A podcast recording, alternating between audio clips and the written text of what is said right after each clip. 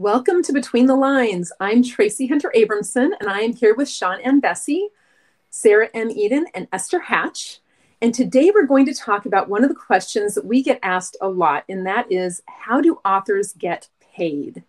So who here would like to explain how royalties and advances work in the traditional publishing world?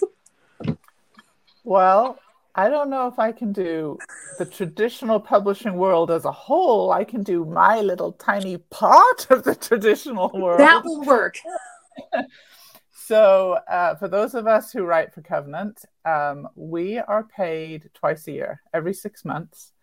And so there's a long space between paychecks.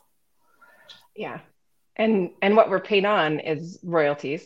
So I get that question a lot too. And even sometimes people say like, well, what's the best way to buy your book to get you the most money for your book?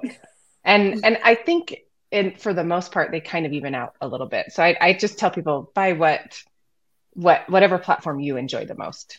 So royalties are different based on what type of platform you get. But basically, you've got your paperback royalties, which is a percentage of the profits. And it's usually the smallest percentage because there's a lot of costs involved in printing the paperback. And then you have ebook royalties, which is usually larger. I mean, I probably almost always larger. I've never heard of it being smaller, but it's a larger percentage, but you're selling the book for less typically. So you might get a similar amount in your bank account from an ebook.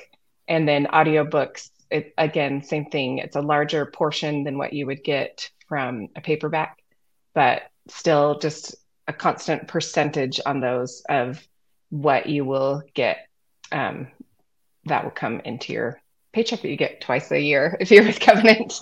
Yeah. Right. And I publish with several publishers and they also pay twice a year. So I think that's pretty standard.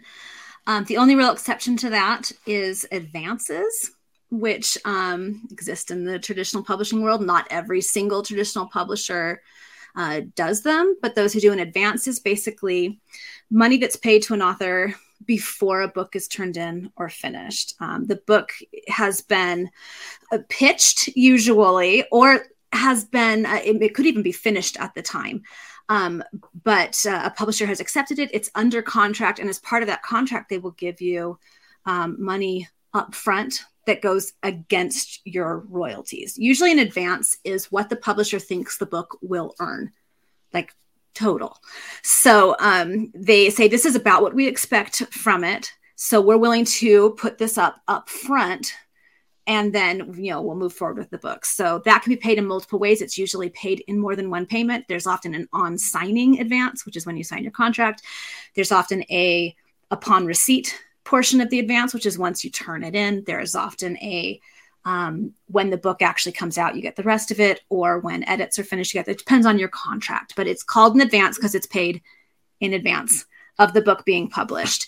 And you don't start earning royalties on that book until you have earned out your advance, which means the royalties that you would have gotten equal what they've already paid you.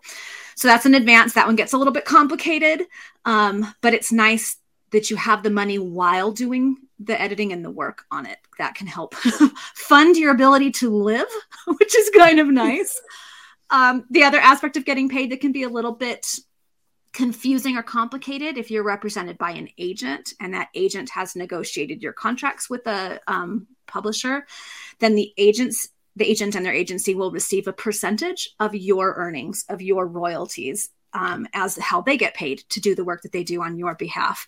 And I've had that done in two different ways. Either the publisher sends the entirety of your royalties on your books that are contracted through that agency to the agency, and then they keep their share and send you the rest. Or it gets split and the publisher pays you your royalties minus the agency's commission and then sends the agency a check for their commission. So confusing. I feel like every time I'm in charge of explaining something, it gets really confusing. But okay. I think it's one of the reasons when people say, how do authors get paid? We all just kind of start to cry. It's so complicated. So, well, okay. How confusing are your royalty statements? Seriously. Oh my word. I have been at this for, I think, 12 years now. And as recently as my most recent royalty statement, I was sitting in front of it for a ridiculous amount of time, checking things and confused. And what does this mean? And why is this here? And I think this is a new category. It's so confusing. Yeah, seriously. They are so confusing. They are so confusing to the point where I just have to say a little prayer that the accountant got it right, because I'm pretty sure I'm not going to find the problem if there is one, because there are so many pages and so many different categories. And a lot of it is written in legalese. And so it is a challenge to figure out what everything means. Yeah. And there are abbreviations that you're like, I'm not sure what that means. And this goes a lot to what I was talking about, the different types of royalty. So when you get your check, they divide it all up by your audiobooks and your ebooks. But then there, a lot of times you're also in subscription type programs. And so within that, there's divisions of that as well. And so it does get very confusing. And I'm like Sean, I kind of say a little prayer and hope for the best. And I do know, like, if I had questions, I could email and ask, but I don't usually, unless I can tell there's something that I'm like, that doesn't seem right. But yeah. Right. And I actually have had a lot of people reach out and ask me those questions like, okay, now what do I look for? So I'm going to ask you, do you guys have any advice on what authors should look for when they get the royalty statements, as far as like to make sure there aren't any mistakes? Like, where are the mistakes hiding? I think probably the most basic thing is, especially when an author has multiple books, the more books you have published with a particular publishing house, the longer your statements are going to be, obviously. And so you just need to make sure that all your books are listed. And as Esther mentioned, each format of each book, whether it's the ebook or the audiobook or the paperback, or just make sure they're all there. Sorry, my mic was muted. I was going to hop in and say, I think it probably would surprise people that books would be missing from a royalty statement. But I think probably most of us have had that happen. Yeah. So yes, check for your books. If you're with multiple publishers, make sure you know which books with which publisher, because sometimes it's missing and you think, oh, it's on the other statement. No, it's not. That's the wrong publisher. So in addition to checking for your books and checking for your formats, know at least vaguely what your percentages for the different formats should be. I had an issue with a royalty statement relatively recently, and that was the problem. There was a percentage that had been put in wrong. It had been put in as 0. So it was really wrong. But that's where the error was. Just the percentage was wrong. So the computer program was calculating it wrong because it was just entered incorrectly. So yeah, know your books, know your formats, know your percentages, and check for them. Yeah. And I think the more royalty statements you get, the better you get, like you said, kind of knowing what you should be getting from different things. And the only mistakes I've ever seen are pretty big. And so it was noticeable. Like you said, like I didn't get paid for something that should have been a large portion of my royalties. And so it was fairly obvious. And the more you get these statements, the longer you're into the career, the more you will be able to kind of recognize like what things should be. That first royalty statement, I had no clue what I should be paid, or what, like, is this what authors really make? How do they live type situation? We all laugh because we've all had this. We were like, yeah. Yeah. Yeah. And I think the other thing too is just, I know a lot of people are like, oh, right, is somebody trying to cheat me? And we're very fortunate that we're working with publishing houses that are not. But generally, they're trying to do the best. Usually a mistake is just somebody typed in a number wrong or something like that. But the other thing, too, is that for subscriptions and like Kindle and things like that, those often there'll be a delay. And so like, if our royalty statement ends on the 30th of June and I had a June release, well, my ebooks aren't going to be there yet. My subscriptions aren't going to be there yet.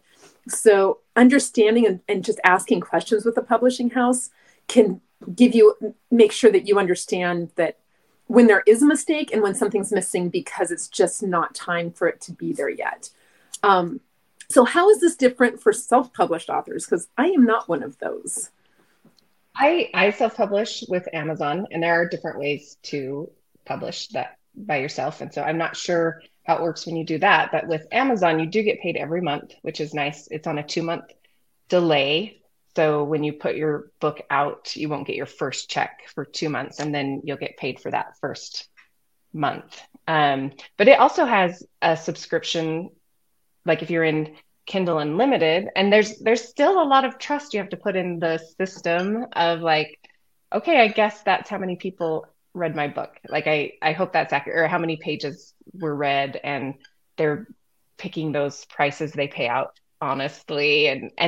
And honestly, the audiobooks for self-publishing have been the most confusing for me with royalties and how those get paid out. 100% agree. Like, and they literally were like about half than what I was expecting based on how the royalties worked with Kindle. So it's kind of an interest. And then once you get used to it, you're like, I guess that's just how audio works. But that first time, there's always like a few surprises. Yeah. No, definitely. So what do you think are the biggest challenges that we have in making a living, like actually making a living as an author? I think one of the biggest things is that we don't have a set or a stable income.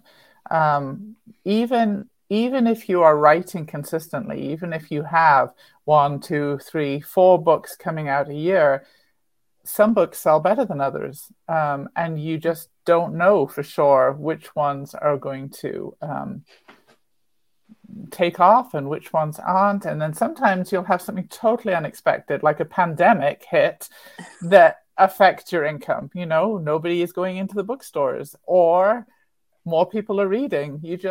There are just so many variables that it's really hard to say, yes, this is how much I'm going to have. This is how much I can plan on. Yeah. And I think just kind of stepping back from like exact numbers, just the lifestyle of an author. Sometimes this is a hard way to make a living, because really once you step into this and decide this is my career, you have to continually put out books, or else your income just drops. I mean, I guess there's a flip side of that is you could quit working and you'd still get income for a while, you know, but so there is that. I mean, that's a positive, like there is some residual income that would keep coming in, but it would just dwindle and dwindle until it's pretty much non-existent at some point. But, so I think like that pressure of, I have to write another book. I have to write another book. I have to write another book. And in a creative type environment, sometimes that can kind of stifle you, I would say. But that's one of the struggles I have, I think. Mm-hmm.